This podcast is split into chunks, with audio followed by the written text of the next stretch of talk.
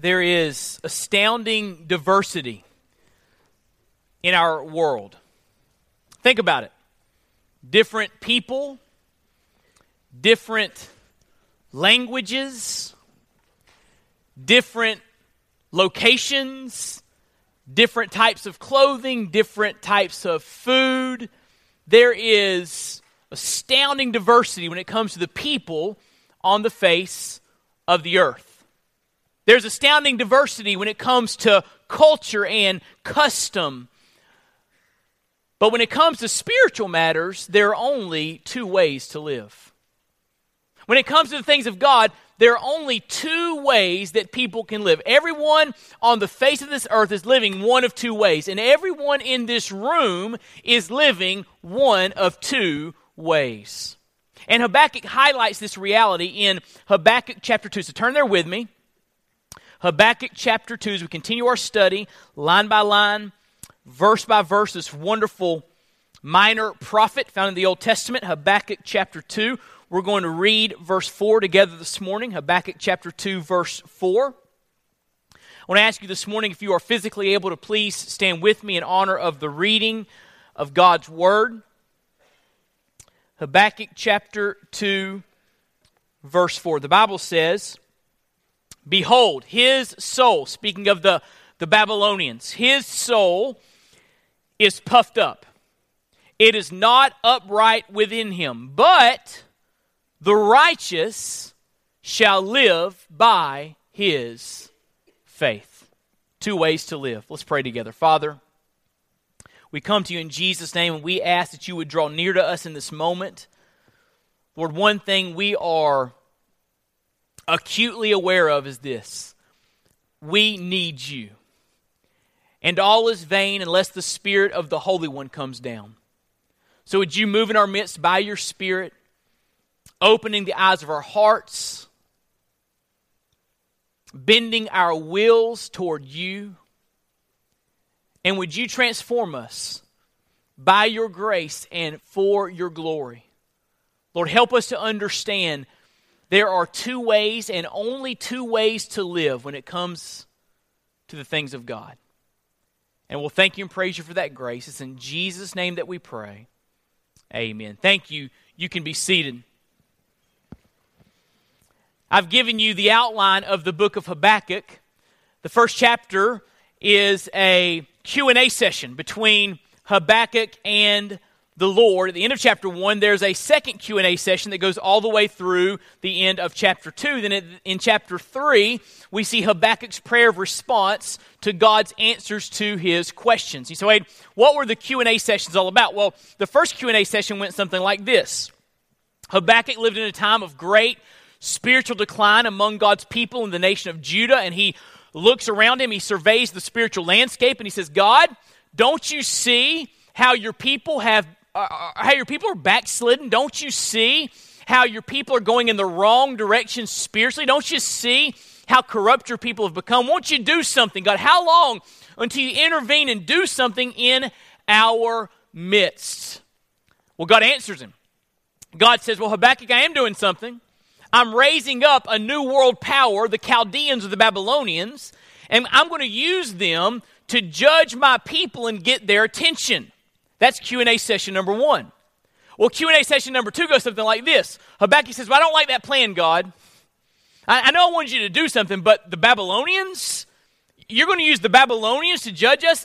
They are wicked. They are pagan. They're more wicked than we are, God. Why would you use the Babylonians to judge your people. When he asked those questions at the end of chapter 1. And in chapter 2, we see God's reply to Habakkuk's questions.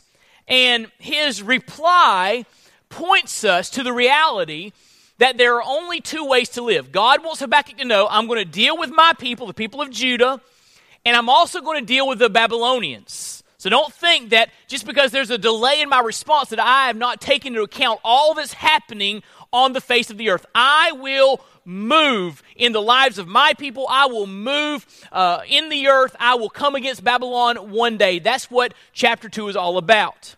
And, and chapter 2 points us to these, these two ways to live. Look what it says in Habakkuk 2, verse 4. Behold, his soul is puffed up, the Babylonian. He's, he's proud. He trusts in his strength. His soul is puffed up. It is not upright within him, but the righteous shall live by faith. Those are the two ways living life uh, without God and living life by faith in God. So in chapter 2, God draws a sharp contrast between the self sufficient, self dependent, and the person that sees their need for the Lord and places their faith in Him and His work. And so this chapter is all about this sharp contrast between the two ways to live. I like what Warren Wiersbe writes. He says, The contrast here is between people of faith and people who arrogantly trust themselves and leave God out of their lives. There are only two options. You're either a person of faith or you are living without God in your life. Everyone in this room is in one of those two camps. There's no middle ground. There are only two ways to live. And so I want to dig in and examine those two ways and draw some application to all of us in this room and point out some implications for all of us in this room. So let's talk about the two ways to live. Number one, you can live without God. You can live without God. You can choose to live that kind of life. But here's what you need to understand, and I love the Bible because it gives us all the information we need to know. The Bible is straight up. The Bible lets us understand that if we choose to live life in this way, if we choose to live life without God, there will be consequences. For example, people without God are in desperate trouble. Did you know that? People without God are in desperate trouble. Look what it says in verse 4. Behold, his, the Babylonian, his soul is puffed up. The, the Babylonians trusted in their might, they trusted in their strength, they trusted in their ferocity. They thought they were more powerful than anyone else on the face of the earth. They were the superpower at, at this time. And it says there that his soul is proud, he's self sufficient, self dependent. Look what it says it, his soul, is not upright within him. In other words, the Babylonian is strong. The, the Babylonian is mighty, but he's got a soul problem. His soul is not upright. Their soul is in trouble, is what God is saying. And I want to say to all of you in this room this morning you may think you have life figured out. You may be self sufficient and self dependent and think life is under control. You may not give the Lord much of a thought at all, but listen to me. If you are living your life without God, your soul is in great danger. Because one day you're going to die. And when you die, your body goes into the ground, but your soul keeps on living. And your soul will live forever in one of two places that wonderful place called heaven or that awful place called hell. And if you die without God, if you die without Jesus Christ in your life, your soul will spend eternity in that awful place called hell. You may think you've got life figured out, but your soul is sick. Your soul is not upright. Your soul needs some help.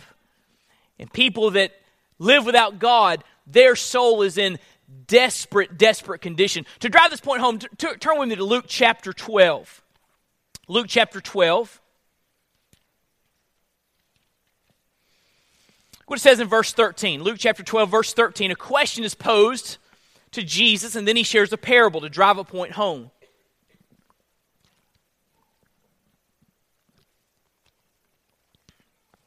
Luke chapter 12, Verse 13, the Bible says, Someone in the crowd said to him, Teacher, tell my brother to divide the inheritance with me. Isn't that interesting? Jesus, will you settle this family dispute? We want our money, right?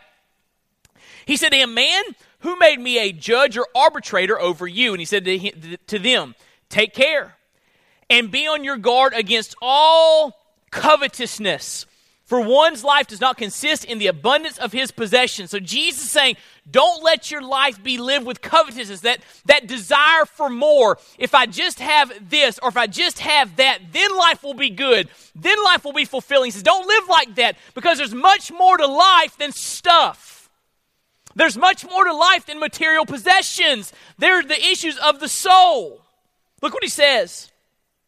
He told them a parable saying, the land of a rich man produced plentifully, and he thought to himself, What shall I do? For I have nowhere to store my crops. And he said, I will do this. I will tear down my barns and build larger ones, and there I will store all my grain and my goods. And I will say to my soul, Soul, you have ample goods laid up for many years. Relax, eat, drink, be merry, because that's the good life, right? If you just have all the, the stuff you need and you can live in comfort, then, then life is good.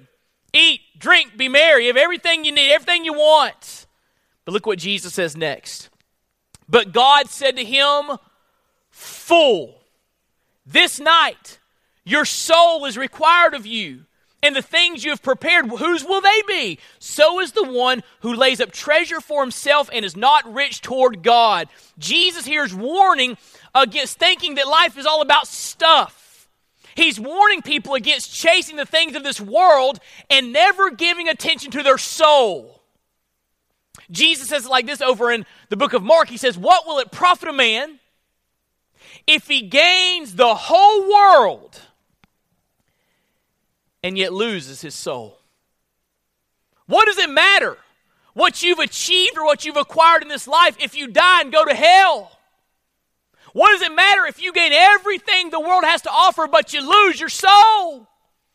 You see, someone that is living life without God is in a desperate, dangerous condition because their soul is sick and it needs help. Their soul is ruined and depraved and it needs to be, be forgiven and transformed by God. And so, people that do not have God in their lives are in desperate trouble. But here's the next thing I want you to see people without God live like it. People without God live like it. Sometimes we act surprised when lost people act like lost people. But guess what?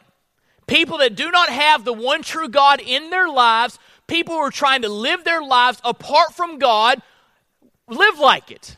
You, you, see it in their life. Now, starting in verse 5, going down through verse 19 of Habakkuk chapter 2, there are five woes that God pronounces on the Babylonians.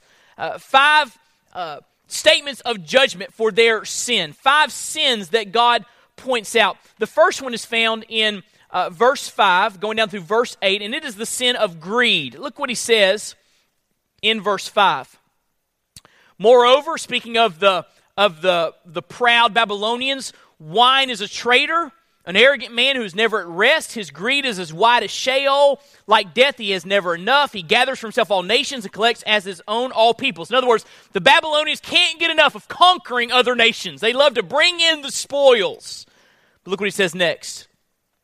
Shall not all these take up their taunt against him with scoffing and riddles for him and say, Woe! Notice that word, woe. Woe to him who heaps up what is not his own. For how long? And loads himself with pledges. Will not your debtors suddenly arise and those awake who will make you tremble? Then you will be spoiled for them because you have plundered many nations. All the remnant of the people shall plunder you. For the blood of man and violence to the earth, to cities and all who dwell in them. So he's saying to the Babylonians, You are greedy. You can't get enough. But one day, there's going to be a nation stronger than you that's going to take all your stuff away. Woe to you. The second woe deals with injustice. Look in verse 9. Woe to him who gets evil gain for his house to set his nest on high to be safe from the reach of harm. You have devised shame for your house by cutting off many peoples. You have forfeited your life. For the stone wall, or, or, the stone will cry out from the wall, and the beam from the woodwork respond. In other words, you've built your houses by taking advantage of people, by oppressing people. You have, you have gained by oppressing others. You have gained through injustice. Woe to you. The third sin is the sin of violence. Look in verse 12. Woe to him who builds a town with blood and founds a city on iniquity. Behold, it is not from the Lord of hosts that peoples labor merely for fire, and nations weary themselves for nothing. For the earth will be filled with the knowledge of the glory of the Lord as the waters cover the sea. So he's saying, You have gained through violence, you have gained through iniquity. You've built your towns on blood. You're violent people. And he condemns their violence by saying, Woe. The fourth sin is the sin of seduction, luring people to wrongdoing. Look what it says in verse 15 Woe to him who makes his neighbors drink. You pour out your wrath and make them drunk in order to gaze at their nakedness. You will have your fill of shame instead of glory. Drink yourself and show your uncircumcision. The cup is in the Lord's right hand, will come around to you, and utter shame will come upon your glory. So, woe to you for seducing people to your way of thinking, your way of doing things. One day the cup of God's wrath will be poured out upon you for your seduction. Woe to you. And then the fifth sin is idolatry. Look what it says in verse 18.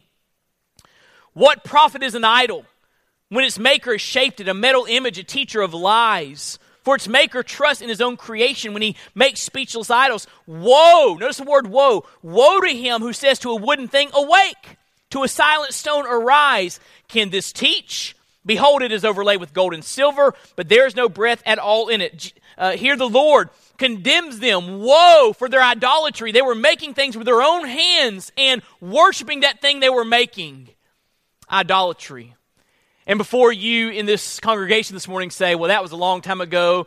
I'm not a Babylonian. I'm not, a, I'm not an idol worshiper. I don't worship Baal or Molech or anything like that. Listen to me. An idol is anything or anyone that's higher on your priority list than God. As a matter of fact, John Calvin said that our hearts are idol making factories. And the Lord says, Babylon is guilty. Woe, woe, woe, woe. In other words, they are living without me and it shows up in their life. Now, what's the application for all of us in this room? Here's what I want you to, to do examine the fruit of your life in order to understand your spiritual condition. Examine the fruit of your life in order to understand your spiritual condition. It says in 2 Corinthians 13 5 that we are to examine ourselves to see if we are in the faith. In other words, if you call yourself a Christian, is there any fruit in your life to indicate that you really are a Christian? Listen, anyone can call themselves a Christian, but is there any reason for you to believe that you truly have been saved? Because here's the deal when you meet Jesus Christ as your personal Lord and Savior, God begins a transformation process. So if you are living your life and there's been no change in your life, guess what? There's no Jesus in your life. You are living your life without God, and your fruitlessness is evidence of that. And I believe one of the most ne- neglected things in the church today is this command in 2 Corinthians 13 to examine ourselves to see if we're in the faith. Is there any fruit in your life? You can go out in your yard and find a poison ivy vine, and you can call it a blueberry bush all you want to. You can bring your neighbors over and say, Look at my blueberry bush. But guess what? it's never going to produce blueberries. It's poison ivy. And you can call yourself a Christian all you want to, but are you producing any Christian fruit in your life? Do you see God changing you? Because if there's no change, listen, there is no Jesus. You cannot meet the living God of the universe and stay the same. Nothing to do with religious affiliation or denominational belonging or any of that. Have you encountered the living God through Jesus Christ? If you have, there will be a change. Enough of this. Well, I'm a Christian, but I'm living like the devil. No, it doesn't work like that. Christians aren't perfect, but Christians are in a transformation process. If you haven't seen that process in your life, guess what? There's no Jesus in your life. Because people that live without God show it, show, show it. They live like it, that they don't have God in their life. So that's one way to live. You can live life without God. But I got some really good news for you. There's another way to live. You can live by faith in God. You can live by faith in God. Look back with me in Habakkuk chapter 2, verse 4. Behold, his soul is puffed up, it is not upright within him. But, here's the contrast, but the righteous shall live by his faith. The righteous shall live by his faith. Now, I want to talk about this phrase, the righteous shall live by his faith. And it's a very important verse Because this verse is quoted three times in the New Testament. Three times. So there's some very important theological truths that we need to glean from this verse. So we can just walk you through these, these truths. In this passage, righteousness, when it says the righteous shall live by faith, righteousness is a gift from God, not an achievement. Righteousness is a gift from God, not an achievement. Now, the Bible speaks of, of Christians living a righteous life, of, of doing things God tells us to do so we can live a righteous life. But that's not how this word is used in this context. The righteousness here is a right standing or right position before God. It's a gift you receive from God. Now, I'll show you this because Galatians quotes this verse. Turn to Galatians, New Testament, chapter 3. Galatians chapter 3. I want to show you this, so important.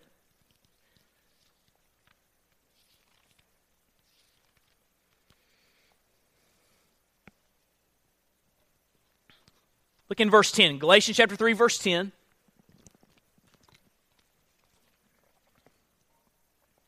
Paul writing here says, For all who rely on works of the law are under a curse, for it is written, Cursed be everyone who does not abide by all things written in the book of the law and do them. In other words, if you're trying to earn your way to heaven, you're in trouble because you're not perfect.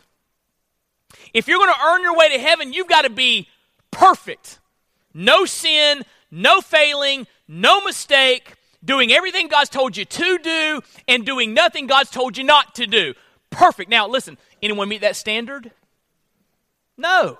That's why he says you're cursed if you think that doing the right thing saves you, because look what he says. Because everyone does not abide by all things written in the book of the law. You can't do it. You can't achieve that standard. So look what he says. Now it is evident that no one is justified, no one is made right with God before God by the law for the righteous shall live by faith. So in other words, you don't you don't come into relationship with God based upon your achievement. Righteousness is not something you achieve, it's a gift from God that you receive by faith. It's a gift that you receive when you place your faith in Jesus Christ. I read a story about Michael Bloomberg, former mayor of New York City, and he was quoted in the New York Times as saying this I'm telling you, if there's a God, that should raise some red flags right there, if there is a God. I'm telling you, if there is a God, when I get to heaven, I'm not stopping to be interviewed. I am heading straight in. I have earned my place in heaven. It's not even close. Wow. He thinks that he's done enough good things to outweigh his bad things, and God's going to just usher him right into his presence. No, no, no. The only way you can be in a right standing with God is if you have received the gift of righteousness from God, the gift of right standing before God. Because here's the deal, and don't miss this. When you were saved, for me, that was when I was nine years old. When you were saved, two things happened. Number one, your sins were washed away. Can I get an amen? That's good news. I mean, that's really, really good news. Everything you've ever done wrong, every sin you've ever committed was forgiven by Christ because Jesus came and He died on the cross for your sins, right? But that's not all that happened. When you were saved, not only were your sins forgiven, Jesus gave you His righteousness as a gift. You see, Jesus came to this earth, born of the Virgin Mary, and you know what he did on the earth? He lived perfectly. He never sinned. And when you placed your faith in Christ, he gave you that perfection as a gift. It is as if we are robed in the righteousness of Jesus Christ. So now, when God the Father looks at you, He doesn't see your sin, they've been washed away. And He sees the perfect righteousness of His Son. Isn't that good news? But you don't earn that. It's a gift that God gives to you. Now you say, okay, I want to be right with God. I want to be able to go to heaven and be in God's presence. I know I can't earn it. I know I can't achieve it. I've got to receive it. How do I receive that gift? How do I receive the gift of righteousness that comes from Jesus? Well, if you look in your notes, the gift of righteousness is received by faith. It's received by faith. Look what it says over in Philippians chapter 3. Paul writing here, great passage. Philippians chapter 3, verse 8. Paul says, Indeed, I count everything as lost because of the surpassing worth of knowing Christ Jesus my Lord. So Paul's saying, I tried religion. I tried to earn my way to God, and I couldn't do it. But now I've met Christ. Now I have a relationship, and relationship is so much better than religion. And he says, I count all that religious resume as garbage because it doesn't get the job done. My works, my, my attempt to keep the law did not save me. So it's rubbish. Look what he says. He says, For his sake I've suffered the loss of all things and count them as rubbish in order that I may gain Christ. Watch this. And be found in him, not having a righteousness of my own that comes from the law. Impossible but that which comes through faith in Christ, the righteousness from God that depends on faith. So if you want the perfect righteousness of Christ to, to put on as a robe, so God sees you like he sees his son, you place your faith in what Christ has done for you. You come to a place in your life, you say, you know what? I can't save myself. I've blown it again and again and again. And I realize that I'll never achieve that level of perfection. And so my only hope is what Jesus did for me.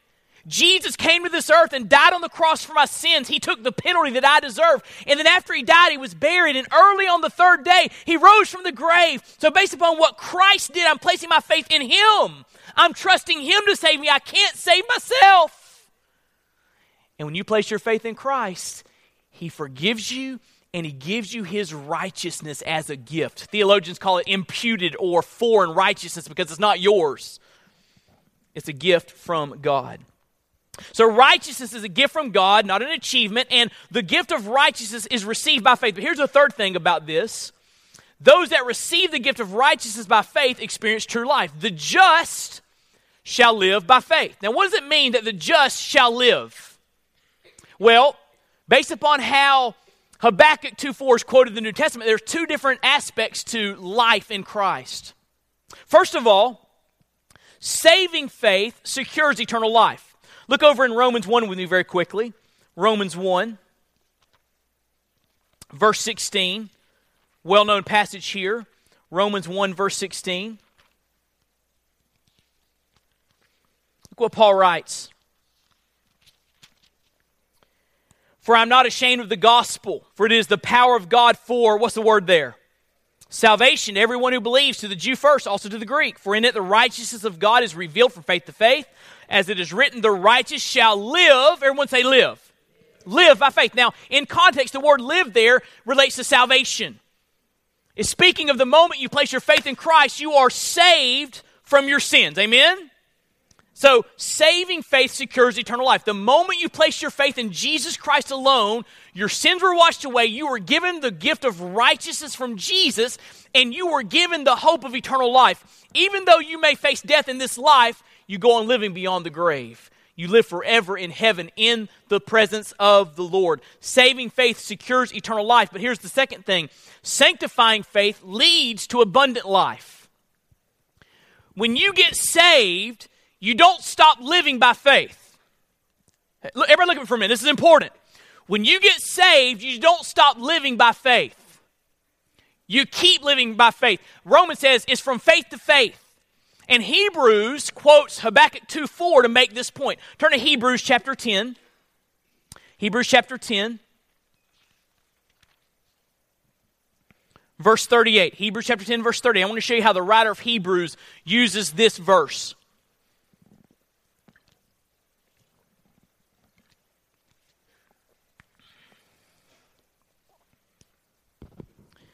But, but my righteous one shall live by faith. What does he mean by live there? If he shrinks back, my soul has no pleasure in him. But we are not of those who shrink back and are destroyed, but of those who have faith and preserve their souls. So, speaking of believers in Christ, after their salvation, they keep on living by faith. They don't shrink back, they're living as just ones by faith. They've received the gift of righteousness by faith, and they keep placing their faith in Christ. Now, some people believe this. When I get saved, I place my faith in Jesus, and after my salvation, then it's up to me. Now I'm going to just put in some hard work and live the Christian life. Hey, listen to me. You can't live the Christian life. The Christian life is not hard, it's impossible. And you simply cannot live the Christian life without God's help, right? So you need faith. Faith in God's continual working in your life, faith in God's promises, faith in God's commands, that what God says is best. You live the Christian life by faith. You know, you're not just saved by faith and you forget about faith, you live by faith. It, it's like this illustration. Let's say that you get on an airplane and and you believe that the airplane, you have faith that the airplane will get you into the sky. Now, some of you say, I don't have that kind of faith. I don't like to fly, right? I have a pastor friend back in Florida, and he says, The Bible says, Lo, I'm with you always. But let's say you get on a plane and you believe that plane will get you into the sky. You have faith in that plane's ability to get you flying. You sit down, you buckle up, the plane takes off, it gets you in the sky. You're in the sky, you take off the seatbelt, go to the stewardess and say, Listen, would you open the door? I want to jump out and start flying. And she says, Excuse me? He said, I'm gonna I'm gonna open the I'm gonna jump out, I'm gonna start flapping my arms, and I'm gonna I'm gonna fly the rest of the way. It wouldn't work out so well, would it? Listen, you get to, into the air by faith, and you would make it to your destination by faith. It's the same way in the Christian life. You place faith in God's saving work through Christ to save you, but then after you're a Christian, you keep on placing your faith in God's continual sanctifying work in your life. You know that you need Him every day. Every day you need Him to work in your life if you're going to live a life that honors Him, right? The Christian life is from faith to faith. And so here's the second way to live you can live by faith in God, eternal life, abundant life, because you've placed your faith in what God has done and what God is doing in your life. Now, I want to close by just doing this very quickly. You may not be convinced. It's okay, way two ways to live without God and by faith in the Lord. But I don't know if I should choose to live by faith. I, I kind of like my life without God. I, I kind of like how things are going. I like living for myself. Well, let me just very quickly give you three motivations to consider the second way to live, to consider living by faith in God. Motivation number one the one who trusts in himself will perish. Those who have a right standing with God because of their faith will live. The one who trusts in himself will perish. Those who have a right standing with God because their faith will live. Back in Habakkuk 2, verse 6, verse 9, verse 12, verse 15, verse 19, God says, Woe, woe, woe, woe, woe. In other words, destruction is coming because you're living without me. Woe is you. John Piper writes, it shouldn't be hard, too hard for uh, us to see what the main point of this little book is Habakkuk. Negatively, it is this proud people whose strength or ingenuity is their God will come to a woeful end. Even though they may enjoy prosperity for a season, either as God's chosen ones in Judah or as the victors over Judah. All the proud, whether Jew or Gentile, will perish in the judgment. But Habakkuk stresses the positive side of his main point, namely, the just shall live by his faith. He means banking your hope on God no matter what.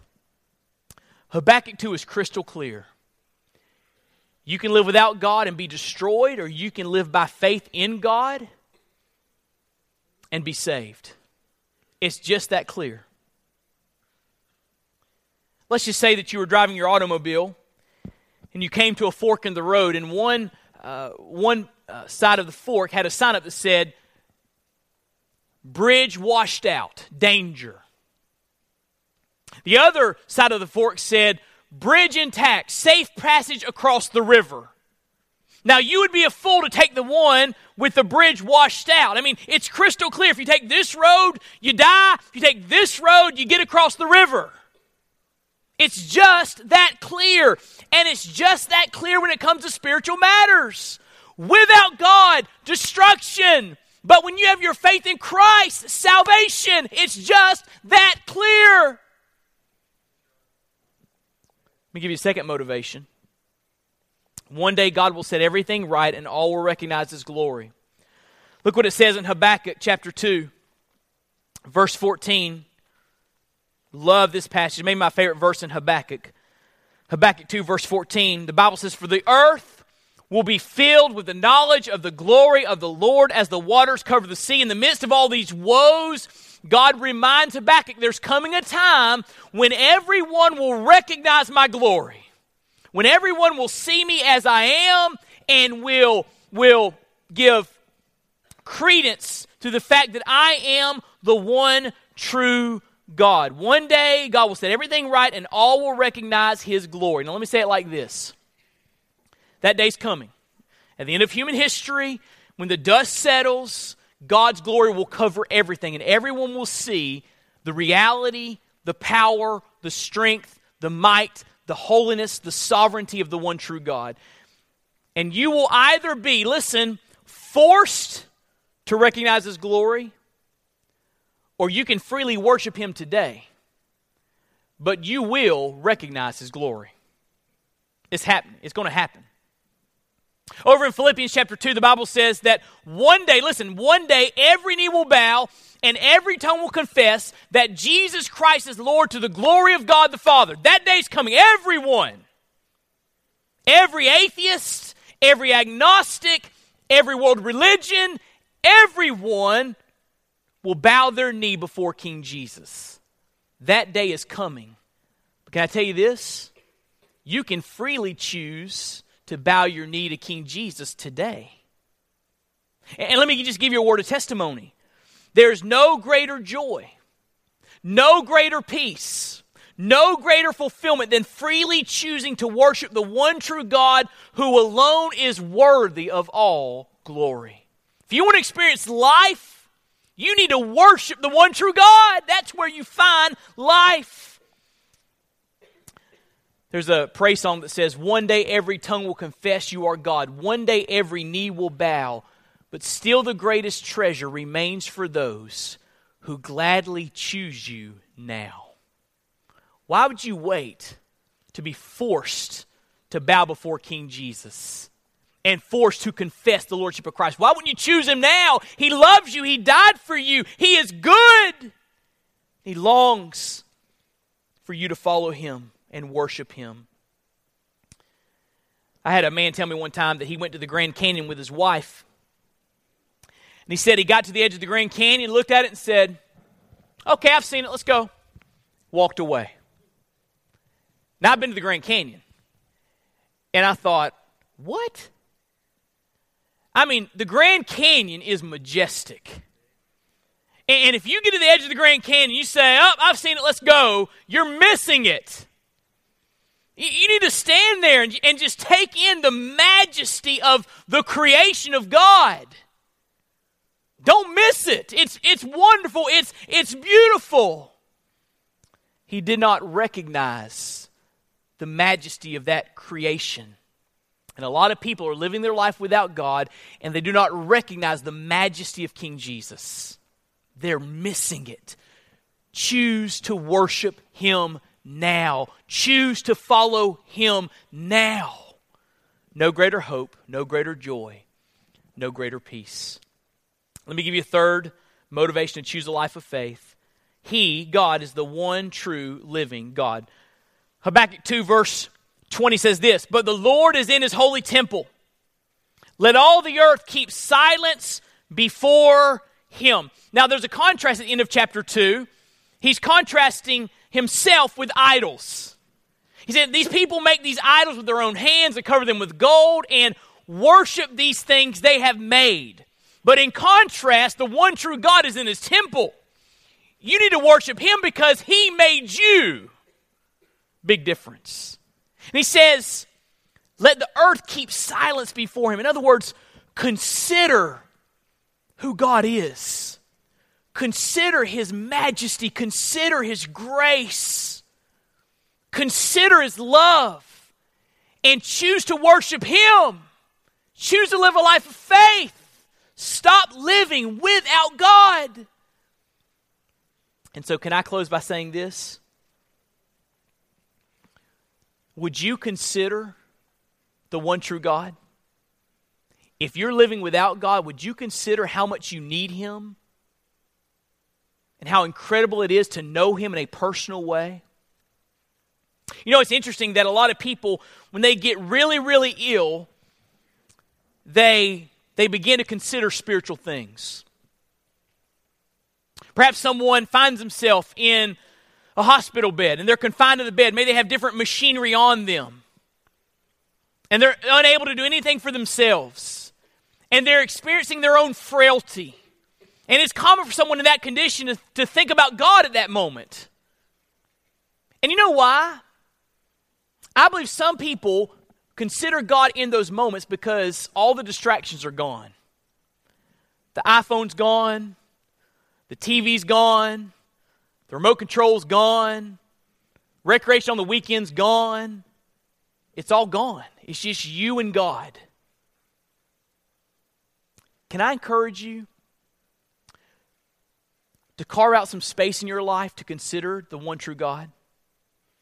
Put your cell phone down, get into a room by yourself, open your Bible up, get on your knees, and ask God to speak to you. Consider Him. He's your only hope. Stop being so distracted by the frivolous things of this world. Don't miss God. Consider Him. Let all the earth keep silent. He's on his throne. Two ways to live. Two ways to live. There are only two ways to live.